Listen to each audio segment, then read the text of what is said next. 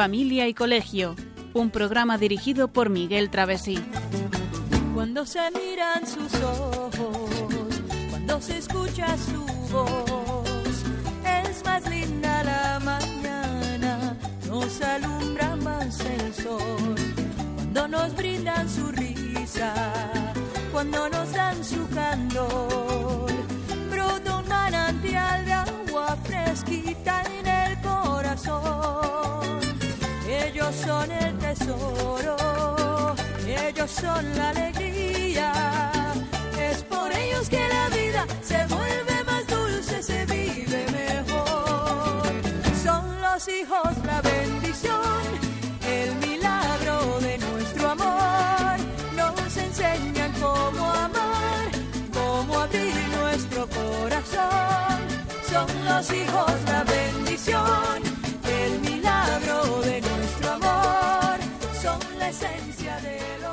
Muy buenas noches, queridos oyentes de Radio María. Bienvenidos a este programa de Familia y Colegio que hoy vamos a dedicar a educar y formar en la familia y en el colegio. En primer lugar, saludamos, como siempre, a los oyentes de toda España, a los que nos escuchan a través de Internet, por la TDT a través de la televisión y vía satélite a esta hora de las nueve y casi dos minutos de la noche, perdón, ocho y dos, mi- casi dos minutos de la noche, una hora menos en las Islas Canarias. Y como siempre también vamos a saludar a las personas que están conmigo aquí en el estudio. Buenas noches, María Eugenia. Hola, muy buenas noches a todos. Y buenas noches, Cristina. Hola, buenas noches. Cristina desde el control de sonido, Marijone La Torre y Cristina Travesí. Pues muy bien, estamos aquí para hacer un nuevo programa que va a ser la continuación del programa que hicimos hace ya cuatro semanas, el programa anterior, en el que comenzamos hablando de la importancia de educar y formar en la familia y en el colegio, y por supuesto unos y otros de la mano, ¿no? Y hablábamos de la importancia de enseñar a distinguir el bien y el mal y cómo tenemos que conseguir al final que cada persona sea lo que está llamado a ser, ¿no? Diferenciamos entre enseñar que una cosa es de una manera o de otra o enseñar y enseñar a hacer algo y también lo que significa enseñar a ser. También hablamos de que lo más importante en la educación de nuestros hijos o alumnos es formarlos, educarlos y elevarlos. Y estuvimos hablando por último de lo que era, lo que significaba educar en libertad. Son todos estos conceptos que vamos a seguir eh, tratando a lo largo de este programa y posiblemente más programas, porque este es un tema de mucha actualidad en el mundo que nos rodea y tal y como vemos que está pues la sociedad y los, los colegios, las familias, pues es muy importante que eduquemos y formemos bien, ¿no? Y como siempre, pues vamos a escuchar un, de fondo, eh, perdón, una, una- unos textos, en este caso una colección de extractos de discursos del Papa emérito Benedicto XVI que tratan sobre la familia y la educación.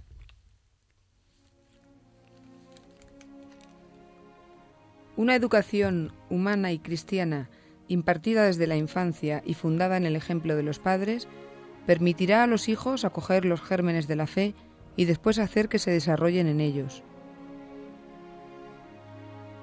La educación, y especialmente la educación cristiana, es decir, la educación para forjar la propia vida según el modelo de Dios, que es amor, necesita la cercanía propia del amor.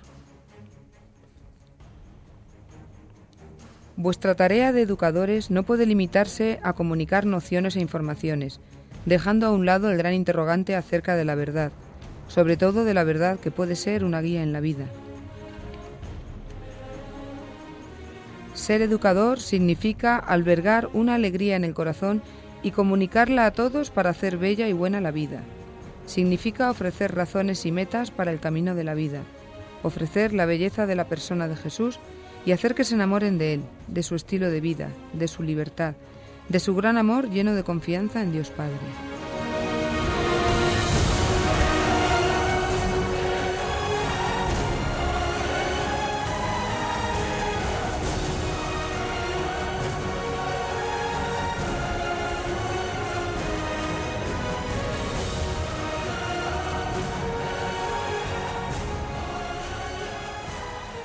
Bueno, pues muchas gracias, María Eugenia. Hemos oído mm, cuatro extractos de diferentes fragmentos de discursos del Papa Benedicto XVI en los que se habla, pues, de temas relacionados con la importancia de impartir la educación desde el principio, de educación además humana y cristiana, desde la infancia y fundada en el ejemplo de los padres. Esto qué importante es, ¿verdad?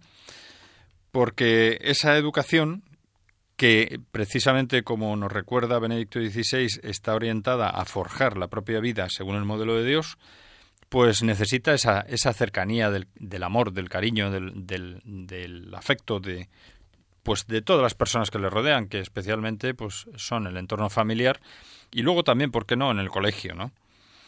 Y luego hablaba eso en los dos primeros fragmentos, en los últimos precisamente se dirige se dirigía el Papa Benedicto XVI a los educadores, ¿no? Que es algo en lo que ya estuvimos hablando en el anterior programa, ¿no? Los educadores no se pueden limitar a comunicar nociones, informaciones, mmm, olvidándose de hablar de la verdad, de la verdad que puede ser además una guía en la vida, ¿no? Que por... puede ser, Miguel, y que debe ser, porque, uh -huh. porque si no tenemos una guía en la vida desde, desde muy pequeñitos, eh, vamos perdidos, no, no, no cogemos el rumbo y llega un momento en que ocurre lo que desgraciadamente está ocurriendo, ¿no?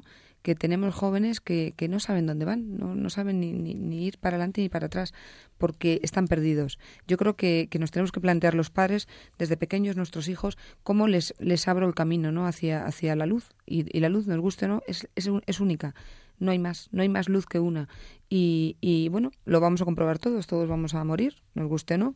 Y yo creo que es bueno plantearnos, ¿no? En un momento dado, cada uno de nosotros decir, vamos a ver quién se queda aquí, nadie. Luego, vamos a pensar, ¿habrá algo, no habrá algo? Yo creo que merece la pena, ¿no? Para pues aquellos que, que, a lo mejor claro. todavía tienen ahí esa duda.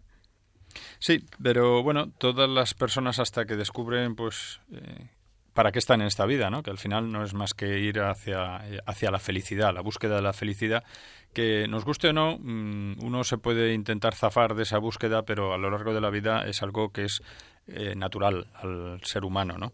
Y que esa búsqueda de la felicidad al final tiene, pues, un final en, en Dios, ¿no? Pero mm, Aquí además se tocan una serie de aspectos que yo creo que son muy importantes, ¿no? Mm, hemos comentado hace un momento eso que, que, se, que comentaba Benedicto XVI de que no vale con que los educadores se limiten a informar, a dar información, a enseñar, a comunicar enseñanzas, digamos, mm, de lo que hay, de cómo hacer las cosas, ¿no?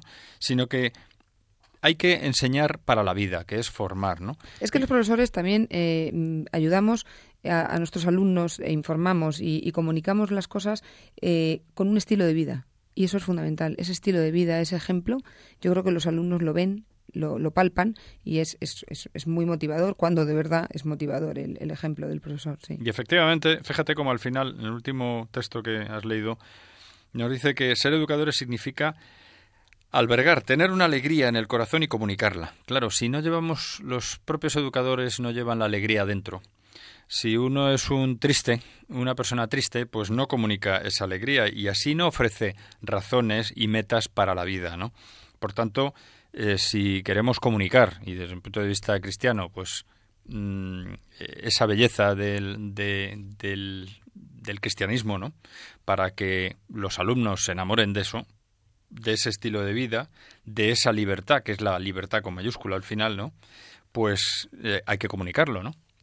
Y eso realmente es, es muy importante, ¿no?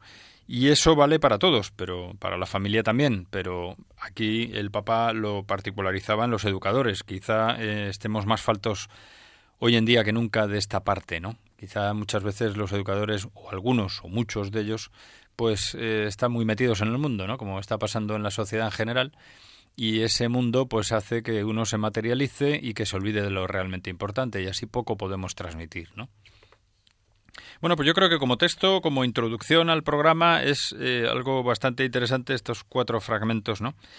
Y quería recordar también que, como siempre, eh, nos pueden remitir a lo largo del programa un correo electrónico, si lo desea eh, cualquiera de nuestros oyentes, a la dirección de en nuestro caso directo arroba radiomaria.es o al mismo a la misma dirección del programa familia y colegio arroba radiomaria.es la misma dirección de correo electrónico. Y reservaremos 10 mm, minutos al final del programa como siempre pues para las llamadas telefónicas que nos quieran hacer en relación con este tema que estamos tratando. Y bueno pues el otro día por retomar por donde nos quedamos estuvimos hablando de educar en libertad no que uno de los grandes objetivos de la educación es precisamente esa educación en la libertad, entendida para conseguir hacer el bien, ¿no? Claro, para eso tenemos que poner a nuestros hijos en disposición de saber distinguir entre lo que está bien, lo que está mal, enseñar a observar, enseñar a razonar, no imponiendo, pero mm, en guiándoles un poquito, ¿no? Porque tenemos que tener en cuenta que nuestros hijos desde pequeñitos pues van descubriendo el mundo y, y bueno, pues hay que ayudarles a entenderlo y a comprenderlo desde nuestra experiencia y desde nuestro nuestra familia y, nuestro rol de educadores a los que les corresponda, ¿no? No hay que imponer, pero sí que hay, hay que proponer. Tenemos que ir proponiendo y además tenemos que darles... Y no renunciar a eso, ¿verdad? Claro, tenemos que educarlos en libertad y, y, para, esa, para eso hay que darles más autonomía y responsabilidad. Pero claro, un niño que es autónomo y responsable es un niño que ha recibido primero una serie de herramientas con las que él sabe trabajar en la vida. Entonces ahí está nuestra labor, ¿no? De padres y, bueno, educadores también, los, los profesores tenemos que, ayudarles a que finalmente pues se desarrollen en la vida solitos y, que atinen, que vayan por el camino cierto.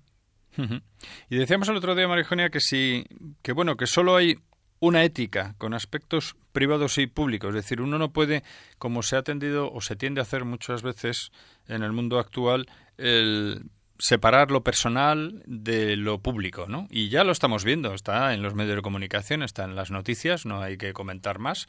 Eh, bueno, no es, no se puede separar la vida privada, al final, la ética de la vida privada de la ética en la vida pública. El que no es honrado en lo en lo privado no es honrado en lo público y viceversa, ¿no? El que es fiel en lo poco es fiel en lo mucho. Efectivamente. así es. Y, por lo también pasa lo mismo con, con, el tema de la religión. Dice, el tema de la religión y la moral tiene que quedar relegarse al ámbito privado. Pues no, porque una persona tiene una moral, tiene una manera de actuar en casa y, por supuesto, la mismísima forma en, el centro de trabajo, en la calle, con los amigos, con la familia, etcétera. Y la religión es lo mismo, es algo que se lleva dentro, no se puede dividir. unidad pues de vida que se llama, ¿no? Tenemos unidad de vida una, unidad de vida porque la vida es única, no es una no, no la podemos trocear, ¿no? Bueno, pues eh, ahora un tema que nos surgía a continuación era el por qué educar y formar en la familia, ¿no? Hemos ido hablando de grandes preguntas, planteamientos, pero vamos a ver un poco por qué educar y formar en la familia. Y para ello, pues, hombre, hay una cosa que está clara, ¿no? Lo estamos escuchando en las famosas encuestas del CIS, mm, encuestas que revelan todos los años y sobre todo desde esta última crisis económica grande en la que mm, estamos inmersos mm, desde hace un tiempo, pues la familia para los ciudadanos de a pie es una institución de valor fundamental, fundamental en sus vidas y es el mejor sitio donde, como decía el clásico, donde caerse muerto, es decir, y el mejor para levantarse vivo todos los días. O sea, está claro que, en fin, es el lugar al que siempre se vuelve, en el que uno se siente acogido y en que los hijos están siempre acogidos y apoyados y también los parientes que dependen de nosotros, las, los cónyuges, en fin. Y bueno, pues es el mejor lugar para aprender a amar, ¿no? Y desde ese punto de vista, pues estamos viendo que la familia no siempre es percibida y apoyada como tiene que serlo. Y tiene que ser mm, recibida, percibida y apoyada con un optimismo que sea constructivo, que sea inteligente y que sea responsable. Eso desde, desde las más altas instancias eh, que dirigen cualquier nación, cualquier país, hasta, bueno, pues el último de los ciudadanos, ¿no? Hay que apoyarla. La familia tiene que apoyarse. Porque es que en la familia el apoyo a los hijos es incondicional. Es donde de verdad se desarrollan, como tú bien has dicho. Lo que está ocurriendo en la actualidad es que los padres se han vuelto laxos, muy laxos. Entonces parece que haz lo que quieras, hijo, ya te educará la vida. Al fin y al cabo, bueno, pues donde van todos, ahí vas tú. No, vamos a ver, tenemos que tener criterio, ¿no? Y tenemos que darles opciones para elegir, que además hay muchas opciones para elegir y eso está muy bien, pero tenemos pocos criterios de, los padres, ¿no? Para, porque parece que estamos como cansados, un poco, uff, tanto trabajo, tanta historia. Está muy bien que tengan opciones, pero necesitan criterios para saber elegir, porque hay un abanico impresionante de posibilidades y, tienen que saber dónde está el bueno, dónde está el, el, camino bueno. Bueno, Sí, perdona. No, decía también que, que la, la, familia me parece que es una escuela de vida personal y social y, y, que, y que es donde de verdad vamos a, a, sacar todo, todo lo que tenemos dentro, vamos a desarrollarnos, vamos a aprender a querer, a aprender a, a vivir. Eh, es, es, todo, la familia lo es todo. Y si no la apoyamos, pues eh, ocurre, como bien dices tú, lo que está ocurriendo, ¿no? que, que, que vamos bajando y al final queda desprestigiada. Sí, además hay una cosa que, que, yo creo que todos estamos observando y si somos un poco críticos, que yo creo que hay que tener un cierto espíritu crítico eh, y más en los tiempos que vivimos, ¿no? Mm, bueno, eh, quiero decir en general con todo, ¿no? Para, para poner las cosas en su debido mm, punto, sobre todo porque tenemos un bombardeo continuo a través de los medios de comunicación, de informaciones, que si no las analizamos, y en eso me refiero con ese espíritu crítico y bajo un prisma, pues en caso de los cristianos, pues bajo un prisma cristiano, eh, pues entonces estamos un poco perdidos, ¿no? Entonces, bueno, pues una cosa que estamos observando es que el ese amor noble y normal de los padres y los maestros para, para con los jóvenes e incluso con los niños, pues se sustituye, se está sustituyendo por un cierto, mm, pues una sensiblería, ¿no? Un emotivismo, podríamos decir, por una por una vinculación afectiva, ¿no? La vinculación afectiva es necesaria, indudablemente, pero hombre, mm, esa carga de sentimentalismo que observamos en la sociedad y que padecemos, pues eh, tendría que ser mm, reformada o dirigida a, bueno, porque la familia es algo mucho más serio, ¿no? La familia es una escuela de vida, de vida en lo personal y en lo social, y en la que, bueno, pues eh, el modo de existir en cada edad, pues va mm, va suponiendo y va siendo la base de lo que van a aprender a vivir en las distintas edades. Claro, si nos basamos todo en ese sentimentalismo mm, flojito y blando, pues al final resulta que no estamos construyendo nada, ¿no? No estamos ayudando a que nuestros hijos construyan pues esa personalidad, esa madurez que necesitan para afrontar la vida, porque al final estamos educándoles para la vida. Tenemos que hacer hijos fuertes, hijos con fortaleza. Entonces, fijaos si es importante que, que, las generaciones eh, crezcamos con, con esa fortaleza, con esa responsabilidad que, que nuestros hijos aprenden de nosotros. Fíjate lo que nos puede caer después de lo que estamos viendo. Efectivamente. Yo creo que, bueno, pues con estas ideas que hemos dado de por qué educar y formar en la familia, pues podemos eh, ya abordar de el por qué educar y cómo educar en el colegio, ¿no? Eh, pero antes vamos a hacer, y aprovechamos así a reposar estas ideas, ¿no? Mentalmente, vamos a escuchar, hacer una pequeña pausa musical y escuchamos una canción animada que nos va a hablar de lo bien que se está contigo. Ese es el mensaje que nos transmite, pues que nos encontremos a gusto con, con nuestra, nuestro marido, con nuestra mujer, con nuestros hijos, con el ambiente que nos rodea, ¿no?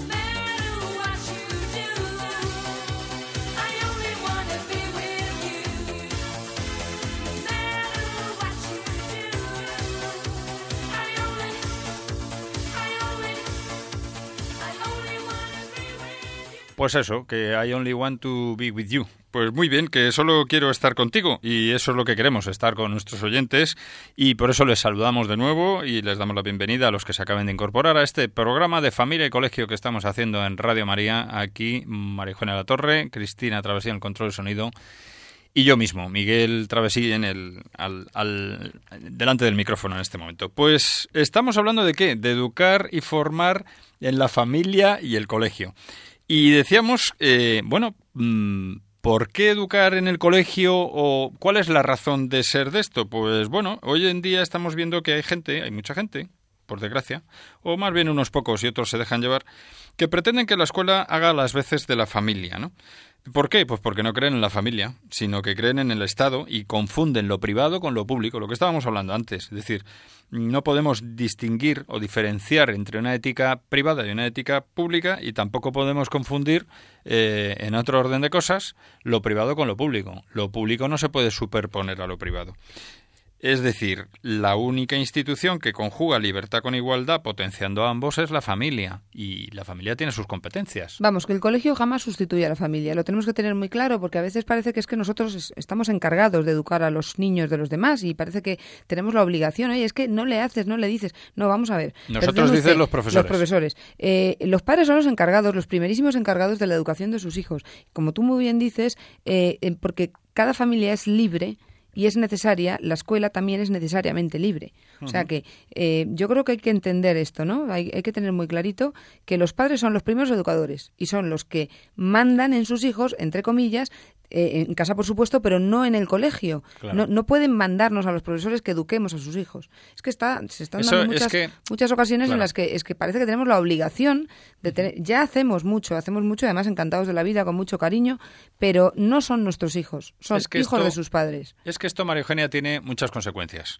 Tiene entre las consecuencias eh, inmediatas el que muchos padres ya piensan que, bueno, yo, mm, el niño que me lo eduquen en el colegio, que yo ya lo llevo, bastante que le pago el colegio, bastante que lo llevo, bastante que hago el esfuerzo de llevarle por la mañana dándome un madrugón para dejarle en la puerta del colegio, etcétera, etcétera, y ya ahí termina mi misión. No, pues ahí nos estamos equivocando. Luego no nos extrañemos de los resultados que, que se obtienen, porque esto de la educación de nuestros hijos es tarea de los padres fundamentalmente. Es personal e intransferible, Exacto. Se decir. Entonces, si no lo asimilamos así, pues como leí hace poco en un preparando el programa, el rostro de mamá no se puede mm, no puede ser superado por el de la directora del instituto ni el del papá por el profe de educación física, por muy atractivos, guapos y simpáticos que sean. O sea, es que no puede ser, ¿no? O sea, la familia, fortaleza de virtudes, y seguridad interior es la que lanza al, chico a la conquista del mundo, con todas sus dudas, con todas sus fragilidades y con todo el empuje de la juventud. Eso no puede sustituirlo. Eh, ese empuje, ese, ese origen, digamos, desde la familia, no puede ser sustituido por el colegio. El colegio ayudará, colaborará. ¿eh? Pero mm, por eso decía Chesterton, el famoso escritor inglés, o famoso para los que le conocemos bastante, eh, de haberle leído y muy recomendable, pues decía aquello de que el hombre no es una evolución, sino una revolución. Y efectivamente, la familia es la que propicia esa revolución contratando libremente el colegio que quiere para sus hijos. Los padres tenemos que tener el tenemos el derecho a elegir la educación que queremos para nuestros hijos. El, Estado, no nos lo puede imponer. Y decir yo, y el Estado la obligación de propiciar esas, esas... Claro, de facilitar esas cosas. Entonces, eh, si no, pues caeremos en los totalitarismos que hemos vivido recientemente en el siglo pasado, por ejemplo, totalitarismos de, de un signo de otro, comunista y, nacionalsocialista o fascista o como se llame. No puede ser eh, el Estado el que imponga la educación a nuestros hijos. Eso nunca ha funcionado ni funcionará. Será una imposición. Al final, la familia es la que tendrá que educar le gusta o no. Entonces, estamos en un momento, viviendo en un mundo en el que esto, pues hay gente que lo tiene muy confuso, ¿no? Y se está viendo, pues, en las políticas que se siguen, en las leyes de educación, que no se tienen las ideas claras. Entonces, desde la familia, como nos han dicho en distintos momentos, pues, eh, desde el punto de vista también de muchas personas de la Iglesia, bueno, pues mm, tenemos que ejercer nuestros derechos como padres, ¿no? Es importante. Yo fíjate, aún me atrevería a decir que el objetivo de la enseñanza no son ni siquiera los alumnos ni el profesor, es el mismo mundo, es el mundo. El futuro de un país, el futuro del mundo está en la, en la educación y en la familia. Y en la medida que, que, los niños, desde que van al colegio desde pequeñitos, van siendo educados en la familia, por supuesto, con toda fortaleza, y luego en el colegio eh, eh, complementando, al final, ¿qué es lo que estamos revolucionando? El mismo mundo. O sea, fíjate hasta dónde llega la importancia de la educación. Hombre, claro. Pues fíjate que el mismo Chesterton eh, también decía otra frase que casi la has clavado hablando. El futuro de la educación está en la familia y el de la familia en la educación. Claro. O sea que curiosamente una se alimenta de la otra, ¿no? Porque es que es así y ha sido así toda la vida, ¿no? Igual que decía eso, que el hombre no es una evolución sino una revolución. Y, y, a, colación, y ya que cito, ya que hago algunas citas de Chesterton, y, y, con lo que decía antes del bombardeo de los medios de comunicación, también decía Chesterton, la televisión nos proporciona temas sobre los que pensar, pero no nos deja tiempo para hacerlo. Por eso tenemos que reflexionar, tenemos que ser críticos, tenemos que mmm, analizar las cosas y enseñar a nuestros hijos a que las analicen, ¿no? Qué importante es esto, ¿no? Y que a veces lo perdemos de vista. Para eso tenemos que dedicarles mucho tiempo. Ahí está. Cosa de la que estamos un poquito escasos hoy en día. Sí. Pues efectivamente, yo creo que ya el siguiente punto que tenemos que abordar, siguiente tema interesante es, hemos hablado de por qué tenemos que educar y formar en la familia y hemos hablado de mm, por qué y cómo hay que educar en el colegio, pero ahora nos queda hablar entonces de cómo tienen que colaborar la familia y el colegio en la tarea de educar y formar. Pero antes de seguir, vamos a precisamente eh, en relación con este tema de, de, la educación y de la formación y aunque haya pasado ya mm, ha pasado hace muy poquito muy poquitos días eh, hemos vivido esta vorágine en, todo el mundo prácticamente de las fiestas de Halloween pues bien hemos eh, elaborado Cristina nos ha elaborado un, unas pequeñas ideas que ha extractado y ahora veremos de dónde salen y que lo vamos a escuchar en un momentito y luego lo comentaremos.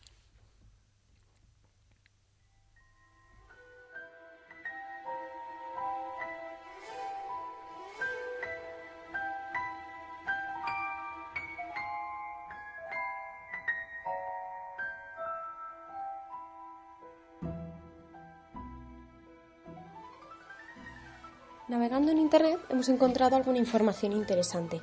Las dominicas del pueblo de Lerma, en Burgos, han hecho una reflexión con la que nos han dado algunas ideas sobre esta fiesta.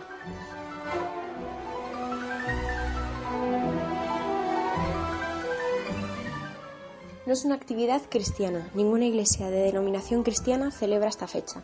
Ni católicos ni evangélicos celebramos una noche dedicada a la exaltación de la brujería en ninguna de sus formas. Sirve para rendir culto a Satanás, aunque en apariencia es una actividad recreativa y muy llamativa, sobre todo para los niños, su verdadero significado sigue oculto a nuestros ojos.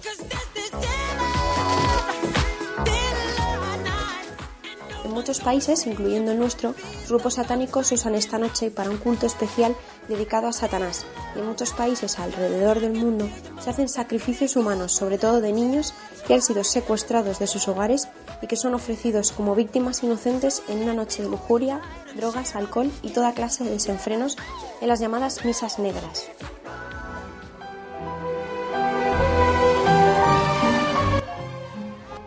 Se opone al primer mandamiento y va contra las enseñanzas de Jesús, que está en contra de la brujería en todas sus formas, espiritismo, hechicería, adivinación, lectura de cartas y tantas máscaras con que se encubre la maldad.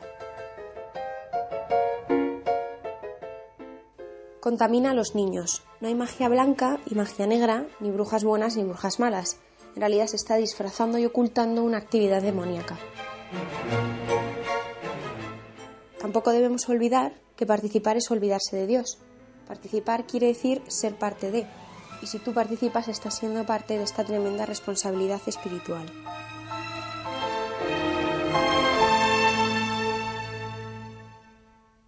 Bueno, pues yo creo que es un, es un breve, un corto, muy interesante en el que Cristina nos ha dejado unas ideas que proceden, como ha dicho ella, de Internet, de, de, bueno, unas preguntas a las que respondieron las monjas dominicas de Lerma sobre si debemos o podemos celebrar esta fiesta. Yo creo que la conclusión está clara, ¿no?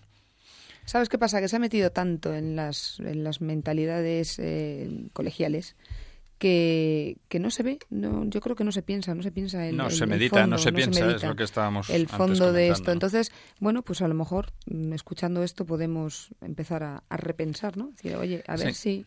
si yo lo que, lo que yo creo que podemos recomendar a nuestros oyentes y a todas las personas con las que hablen es que antes de celebrar Halloween la próxima vez, el próximo año, y antes de celebrar cualquier cosa de este tipo, carnavales o fiestas similares que son muy comerciales todas, pero mm, bueno, yo creo que debemos informarnos qué es lo que hay detrás, el por qué, ¿no? Hasta hace muy pocos años en España ni se hablaba de Halloween y, no se comentaba nada de esto. Y esto, bueno, pues viene con un impulso comercial detrás, viene con unos intereses creados, pero claro, hay que saber lo que estamos celebrando, ¿no? Eh, tenemos fiestas cristianas, en fin, no vamos a insistir más de lo que seguro que es, eh, se ha comentado ya muchas veces en Radio María, ¿no? Pero eh, la fiesta de todos los santos, la fiesta de los fieles difuntos y que son tradicionales en España de toda la vida, ¿no? No se trata de superponer la tradición, una tradición a otra. Es que lo que se está celebrando aquí es algo distinto, es algo más. Cuando sabemos que existen misas negras, cuando sabemos que hay cultos satánicos en esta, en esta entre comillas, fiesta, pues hombre, el que nuestros hijos celebren eso y un culto a la muerte, me parece que es entrar en una enseñanza muy negativa para nuestros hijos, ¿no? Y es un día de pérdida total de, de clases. Ese día no se hace absolutamente nada en los colegios. Claro, yo creo que eso hay que repensarlo y también animamos pues a las autoridades educativas desde aquí y a, y a, bueno, pues en los colegios, a los profesores, pues hombre, que, que piensen en lo que están facilitando muchas veces, impulsando estas cosas, ¿no? Que es muy gracioso ver a un niño vestido con traje de esqueleto, pues no lo sé, será gracioso, pero no sé, estamos cultivando lo feo, Mm, estamos cultivando lo terrorífico, el miedo, ¿eso es positivo y sano para nuestros hijos, para su formación? Pues en ese sentido, y abordando ya eh, lo que decíamos antes, la colaboración entre la familia y el colegio en la tarea de educar y formar, pues está claro, si los padres, la familia, profesores y alumnos colaboran en la tarea mm, de enseñar, pues hombre, las verdades de la vida con nuestras limitaciones y parcialidades, pues eh, se impondrán, ¿no? Lógicamente. Y también esa realidad pues sienta las bases de la autoridad, mm, tanto de los padres como de los docentes, ¿no? Del respeto a los hijos y a los alumnos y viceversa, ¿no? Si no respetamos esa primacía, ese, ese derecho de los padres a enseñar, pues no tendremos una enseñanza que, tenga ese nombre, porque entonces pues primarán pues otras ideologías raras, eh, mal llamadas progresistas, que tienen temor del hombre y de su libertad. Porque en definitiva, no nos engañemos, cuando mm, se pretende cambiar las normas de, de, la, de, la, enseñanza en los colegios, en el sentido de, de, que ya no haya tanta autoridad por parte del profesor, se le resta autoridad al profesor o a los padres en casa, lo que se está haciendo es temer la libertad del hombre porque no se está mm, formando, no se está permitiendo que las personas desarrollen, esos hijos, esos chicos, vayan desarrollando su personalidad y que sean personas de carácter capaces de decidir y de ser verdaderamente libres. No, y que no tengan un punto, un punto de mira y, un, y, un, y una referencia un objetivo, ¿no? y un objetivo en la vida y, y, que tengan una referencia para decir, oye, vamos a ver eh, quiénes me están a mí ayudando a mejorar. No vale cualquiera, esto no es una cosa de, oye, que, que estamos tratando con seres humanos. Es delicado el tema, ¿eh? No estamos con, con, con trastos somos personas, ¿no? Y tenemos que crecer y tenemos que desarrollar una vida, una vida en la que en la que tenemos que intentar llegar a ser felices, pero felices de verdad, de fondo, no no de forma, de fondo, de verdad. Y esto pues con una vida llena de cruces y llena de rosas, porque la vida para todos es igual prácticamente, con unas temporadas mejores, otras peores, pero hay que hay que de verdad plantearse seriamente esto, ¿eh? porque la educación está dando muchos tumbos y, y lo está Claro. refleja- reflejando la calle, digo la calle, la sociedad en general, Sí. y, y es una pena. Pero fíjate, hay, hay un ambiente generalizado, en mucha gente, la idea de, no, es que hay, un- hay que ir a un pacto por la educación. Vamos a ver, si los pactos pueden estar muy bien cuando se tienen las ideas claras. Si lo que tenemos es unas ideas totalmente confusas sobre lo que debe ser la educación, los pactos no sirven para nada, son papel mojado, porque eh, vamos a ver, si dos personas equivocadas se ponen de acuerdo, no por eso lo que van a acordar, aunque provengan de ideologías aparentemente distintas, lo que van a acordar va a ser positivo, en absoluto. De hecho, como no se tenga claro que el futuro de la educación está en la familia y el de la familia en la educación, y que esa educación tiene que permitir que se expandan las capacidades de humanas que hayan sido modeladas en la familia, entonces no tendremos un futuro digno. O sea, tiene que haber un futuro digno desde la familia y desde la educación. Es que si no, reinará la confusión que está empezando a ocurrir ya, bueno, ya está ocurriendo. ¿Y, ¿Y, por qué? Pues porque impera el relativismo, que, que, ve la familia como algo superado. Oigan, que la familia no se supera ni se deja de superar. La familia va a resistir siempre porque es una condición humana, es natural. La familia es algo natural. Pero, pero no lo podemos ver como algo superado porque no es, no es esa cuestión. es, es la base de la sociedad. Si rompemos la familia, se va a la porra toda la sociedad. Pues Entonces, mm, eh, yo creo que, vamos, es que es, tan fundamental pues como la vida misma. Relacionado con esto, voy a comentar muy rápidamente dos noticias que son importantes, que creo que son importantes y que tienen que ver, para que veamos cómo está la sociedad un poco desnortada, entre comillas. Por una parte, este 22 de noviembre, el 22 de noviembre próximo, el fin de semana que viene próximo sábado, pues habrá una manifestación a favor de la vida. ¿Por qué hace falta eh, movilizarse a favor de la vida? Pues porque sabemos que se ha derogado ese proyecto de modificación de la ley de mm, del aborto, mal llamada del aborto, en realidad mm, debería ser una ley de protección del no nacido. Bien, ¿por qué es necesario eh, movilizarse a favor de la vida? Pues porque la sociedad está mm, dando tumbos también en este tema. ¿no? Y otra noticia que hemos recogido del, del día 10 de este mes pues que los últimos datos de la población española que ha facilitado el Instituto Nacional de Estadística pues muestran que el, horizonte demográfico español pues es bastante negro, ¿no? Urge que el Estado y la sociedad española reaccionen. ¿Por qué? Pues porque hay una bajísima natalidad. Y ya no es, mm, en fin, un problema de mm, simplemente de, falta de, de visión eh, de futuro, por supuesto, de que la población española eh, y en conjunto España puede tener un gravísimo, tendrá un gravísimo problema, como no se corrija esto rapidísimamente, quiero decir, como no se tomen medidas rápidas, ¿no? Es que esto indica que, bueno, pues las personas, eh, las familias están desestructurándose, ¿no?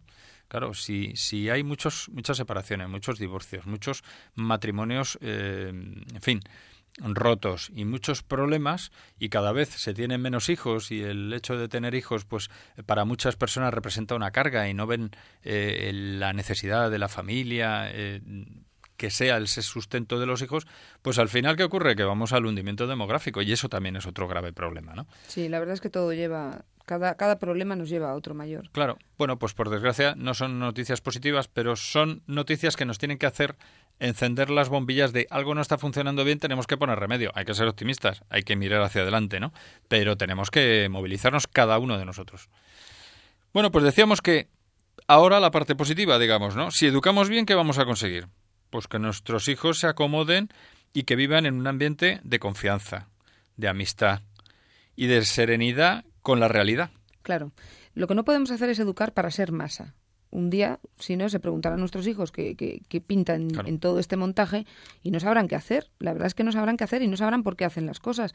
Y yo creo que hay que darles herramientas para que tengan aspiraciones elevadas ¿eh? y, que, y, que, y, que, busquen y que busquen en la vida y que, y que tengan un motivo por el que vivir y, por, y que quieran ser que felices. sean felices claro, que sean felices y que, y que estén eh, que sean optimistas entonces, no podemos transmitir escepticismo ni, ni, negativismo. Aquí estamos hablando un poco, pues porque hablamos intentando despertar, ¿no? Despertar y decir, oye, vamos a ver. conciencias, ¿verdad? Que tenemos aquí un, un, un, problema que tenemos que.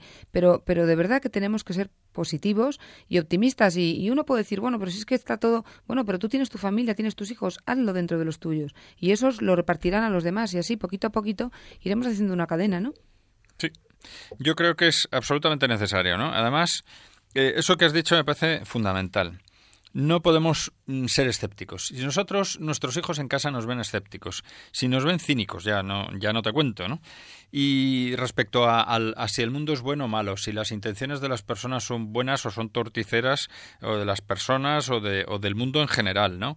Eh, que todo está muy mal, que todo es un desastre, que tal, pues claro, estamos induciendo a, a conductas que al final, pues se sienten a disgusto, que no buscan la felicidad. Y así vamos a transmitir, pues eso, me voy a lo mío, porque este mundo es una castaña, eh, además uno está triste y malhumorado, y, y, al final lo que vamos a conseguir es que nuestros hijos estén indefensos ante la vida. Claro, eh, hay que decirles que el mundo y, es así, el mundo es maravilloso, es estupendo. Y, podemos cambiarlo, además. Es algo fenomenal, creado para, para nosotros, porque está hecho para que, que, lo cambiemos, para que, para que lo mantengamos y para que seamos felices en él. Entonces hay que darles muchos motivos para estar contentos. Cada día que te levantas tienes que dar gracias a Dios porque estás vivo, porque tienes una familia, porque tienes todo lo que tienes. Cada uno sabrá lo que tiene y los motivos para dar gracias. Pero, pero siempre con ese optimismo. Atención, escuchamos una musiquita que nos indica que efectivamente a partir de este momento pues abrimos nuestro teléfono directo el 91 153 8550 91 153 8550 pues a todos los oyentes que quieran hacernos alguna pregunta en relación con este tema que estamos hablando de educar y formar en la familia en el colegio.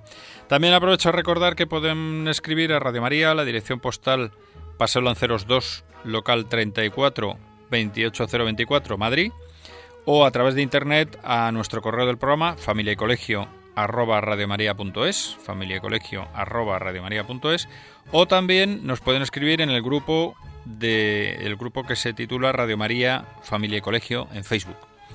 Bueno, pues con esto y dejando claro que quedan abiertos nuestros micrófonos a partir de este momento para escuchar a intervenciones de nuestros oyentes, pues lo que estábamos diciendo, es absolutamente necesaria la colaboración entre la familia y el colegio. Pero hemos apuntado que esto hay que verlo con un tinte positivo, ¿no?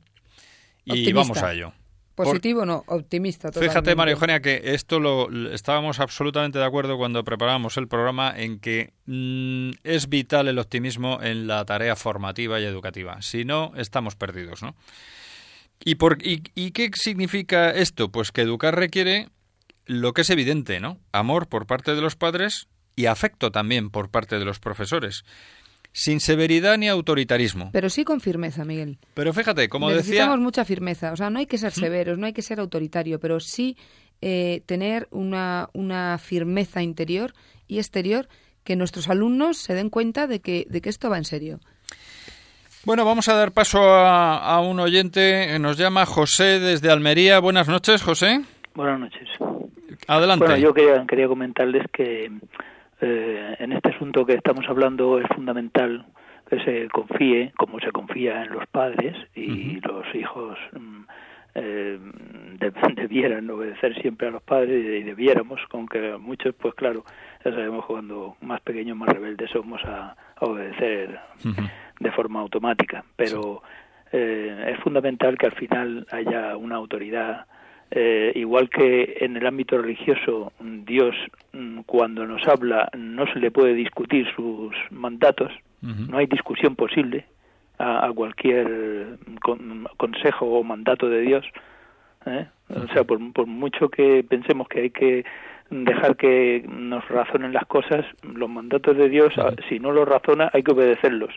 Y por lo tanto también, a semejanza de eso, los padres también en ciertas ocasiones y los profesores o los educadores y etcétera, los jefes en, en, en, las empresas y en, en los servicios militares y tal deben ser obedecidos muchas veces sin tomar explicaciones. La autoridad está claro. ¿Nos quiere decir alguna cosa más, José? Porque sí, tenemos... también lo fundamental también para, para la honestidad y el ejemplo de conducta, mm, creo yo, es pasar de mm, esa forma que nos han metido un poco diría yo, ideológicamente a base de repetir lo mismo, mm, siendo una falsedad, porque ya hasta Platón eh, discutía eh, la diosa democracia y estaba en su contra, de manera que incluso en el reino de los cielos las cosas no se harán por votación y los puestos mm, de, del lugar derecho o izquierdo no se darán por votación sino por mérito y esfuerzo cosa que también es para el estudio, ¿eh? que, las cosas y, las notas y los premios y los reconocimientos y los puestos de trabajo se hagan por mérito, capacidad y estudio, y no por elecciones democráticas mm, caprichosas y muchas veces amiguistas y enchufistas. Está claro. Pues muchísimas gracias, José, por tus aportaciones. Te contestamos a través del micrófono. ¿eh? Gracias, buenas noches. Pues efectivamente, mm, estamos de acuerdo en que, en que hay que confiar, los hijos tienen que confiar en los padres. También los padres tenemos que ganarnos la confianza de nuestros hijos. Y por otra parte, eh, estamos de acuerdo en el tema de la autoridad, totalmente. ¿no? Lo que pasa es que la autoridad de, Dios es, evidentemente, está en un plano muy superior y, la autoridad de los padres, bueno, pues mm, tampoco hay que eh, conseguir, o sea, mm, intentar que sea una obediencia ciega absoluta, ¿no? En, quiero decir, hay que, hay que tener muy claro el cómo actuar en eso, ¿no? No, yo decía que, que, me gustó mucho a mí hace muchos años cuando alguien, yo era rebeldilla como todas las niñas de cierta edad, y alguien me dijo, no te preocupes, no se equivoca el que obedece sino el que manda. Así que tranquila, porque yo ponía en duda, ¿no? Y aquello me llamó la atención y dije, pues es verdad. Y a partir de ese momento como que me costó menos obedecer, ¿no? Oye, yo, no, yo no voy a meter la pata. Aquí el que manda es el que se puede equivocar. Lo que pasa es que yo lo que quiero decir es que la obediencia ciega en el sentido de... Hay cosas que si tú ves claramente, yo creo que la obediencia hay que ponerla en su justo término en el sentido de no discutir lo que hay que hacer, aunque a veces puedes decir, oye, yo mm, te puedo dar mi opinión o tal, hasta cierto punto, ¿no? Bueno, vamos a dar paso a otra llamada. Ahora, Adolfo, nos llamas desde Huelva. Buenas noches. Buenas noches. ¿Qué tal? Adelante. Era para, yo soy profesor de primaria. Sí. Quisiera dar una pequeña, un testimonio, digamos, de los niños de mi clase. Respecto a Halloween, por ejemplo, en la clase de inglés, yo no he dado, la, he explicado un poquito lo que es Halloween por encima de los niños que tienen un, ori tienen un origen celta y demás. Sí. Pero que estoy de acuerdo con, con todos vosotros o con ustedes sobre de que es una apología un poquito de, de la parte oscura de, de, sí. de la vida, ¿no? De las brujas y todas estas cosas, ¿no? Yo he aprovechado para explicarle, por ejemplo, ahí aparecían unos fantasmitas, unas cosas y tal, y le he explicado un poquito, por ejemplo, he aprovechado esto para, para hablar de los fantasmas, por ejemplo, y le he dicho, a ver, eh, estas cosas que lo que hace es perjudicarnos. Nosotros, eh, los cristianos, tenemos que estar contentos por la vida y no hacer apología de la muerte y tal. Por ejemplo, yo le he dicho, los fantasmas, por ejemplo, no existen, no existen. Yo le he dicho, te digo a los niños en la clase, eh, imagínate, Dios te deja a ti asomarte al mundo de los muertos. Y me levanta uno la mano y me dice, no, no, profe, no me, Dios no me deja asomarme al mundo de los muertos.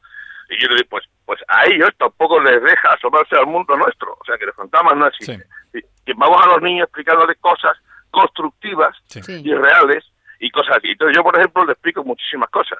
Por ejemplo, eh, cuando, por ejemplo, van a un bar, le pregunto, a ver, ¿qué servilleta hay que coger cuando vas a un bar con papá a un restaurante y terminas tienes que limpiarte? ¿Qué se coges la primera servilleta del servilletero, coges la segunda, por ejemplo, ¿no? Siempre hay uno que lo sabe, siempre hay uno que lo sabe, levanta la mano. Entonces, pues yo, tal, yo la primera, no, pues se coge la segunda porque la primera puede haber estornudado a alguien y tal.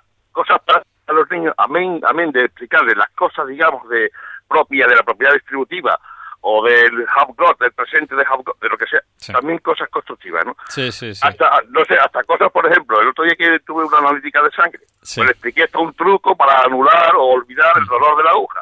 Si te pincha, porque hay niños que te dan miedo a lo mejor en la analítica esa, si te pincha a lo mejor para sacarte sangre en el brazo derecho, pues anulas el dolor dándote un pellizco en la pierna contraria y tal, y te hace un pellizquito, te, te olvidas del dolor de la aguja. muchísimas cosas constructivas. Yo pienso que siempre los niños hay que explicar las cosas, cosas. constructivas y, demás. Pues muchas gracias por tu testimonio, Adolfo. ¿eh? Fenomenal, porque ahora, ahora te contestamos a través del, del, receptor. ¿eh? Muchas gracias. Y un, abrazo, y un abrazo. ¿eh? Muchas gracias, igualmente.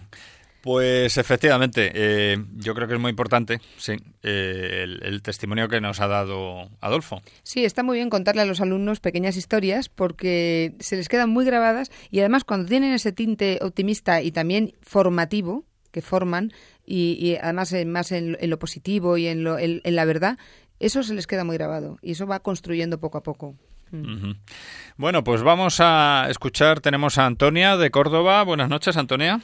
Hola, buenas noches. Adelante. Pues nada, mire, es que desde el principio del programa mm, ustedes decían de una de las cosas que yo no he entendido, vamos, no sé exactamente a lo que se refieren, cuando dijo usted de enseñar a hacer, hay que enseñar a los niños a hacer. Sí. Y, y yo la verdad que yo no sé eso. Ahora lo explicamos. Lo que significa. Vamos, lo que no lo sé exactamente, vamos, me imagino, pero Sí, pues es ¿Y cómo se hace eso? Vamos, que no tampoco... Ahora, ahora te explicamos por a través, te contestamos ahora brevemente. Por la sí, sí, vale. vale, pues muchas gracias por la intervención, Antonia. Pues eh, sí, la verdad es que he hecho un resumen rápido de lo que hablamos el otro día y efectivamente lo que quería decir es que mm, quizá ahí ha quedado un poco en el aire mm, porque ya lo comentamos, ¿no? que es diferente el enseñar que una cosa es de una manera o enseñar a hacer algo es decir, estamos enseñando a nuestros hijos, pues, eh, yo qué sé, las matemáticas, cómo, cómo se resuelve una ecuación de primer grado, o enseñar a construir, pues, un circuito en electricidad, o como el dar las gracias, enseñar, pues como algunos de los ejemplos que nos ha puesto hace un momento Adolfo, ¿no? Un poco como enseñar a hacer en la vida las diferentes cosas Una cosa en los diferentes ámbitos. La enseñanza, mm, digamos, para, la, para las cosas, y otra cosa distinta es el enseñar a ser, es decir, la educación eh, de la que estamos, a la que nos estamos centrando aquí en estos programas últimamente es educar y formar, es decir, educar a nuestros hijos o nuestros alumnos para que lleguen a ser lo que ellos realmente llevan dentro. Es decir, mm, a cada uno de nosotros eh, Dios pues nos ha, nos ha modelado de una manera, ¿no?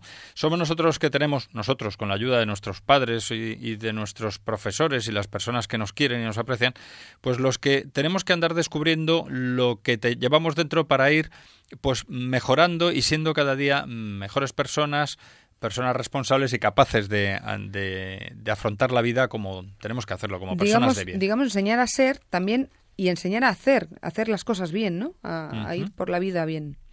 Bueno, pues vamos a, dar entrada a María de Madrid. Buenas noches. Sí, buenas noches. Adelante. Pues mire, yo es que el estoy oyendo hablar de esto es una maravilla. Claro, la familia es una empresa impresionante, lo que tenemos entre manos, ¿no? Y yo le pregunto, ¿quién educa hoy a los pocos hijos que hay? Porque claro, hay poquísimos hijos. Hmm. Porque, mire, los colegios yo creo que tienen una gran responsabilidad, pero la gran responsabilidad es en la familia. Claro. Y en, y en el hogar. Y si se educa en cristiano, que tendrá algo ganado. Fíjese que le digo algo, no todo, ¿no?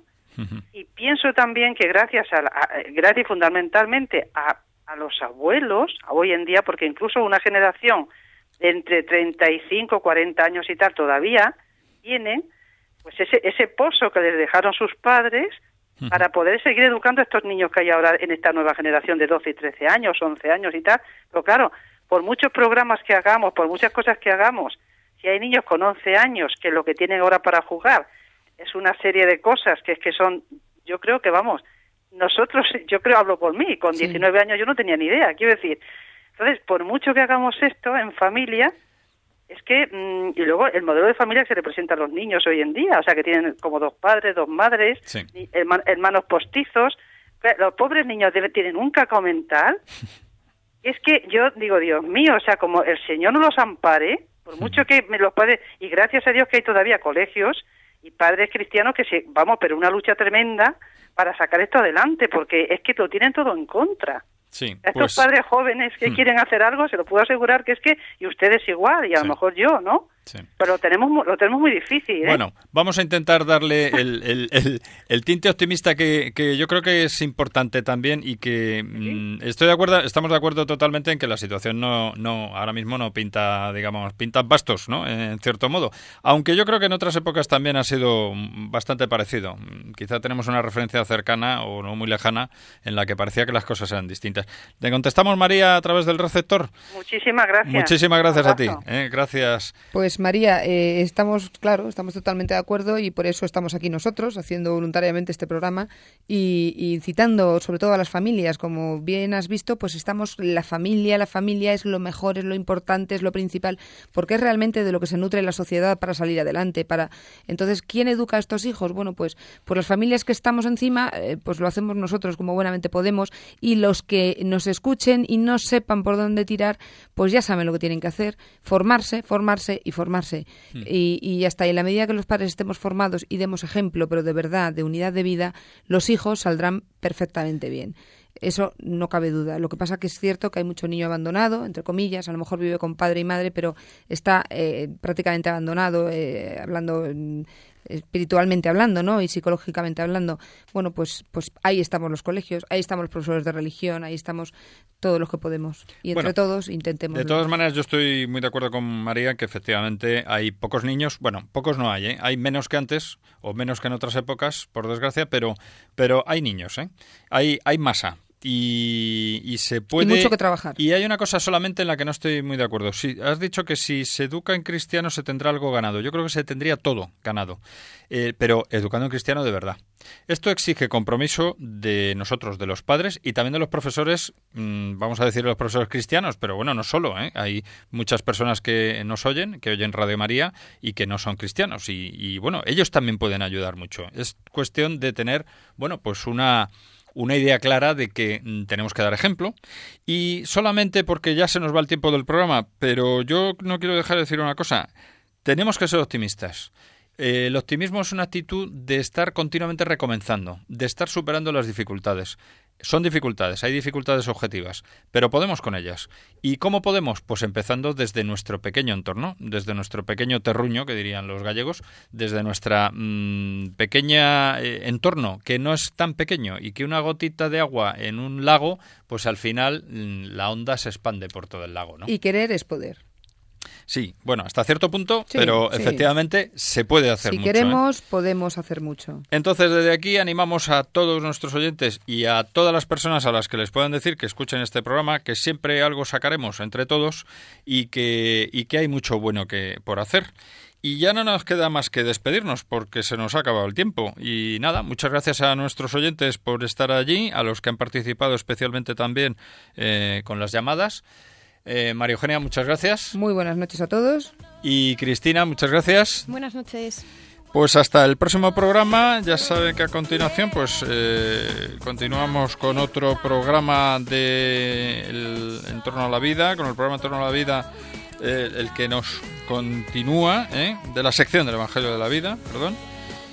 Y hasta dentro de cuatro semanas, Dios mediante. Muy buenas noches y ánimo a todos.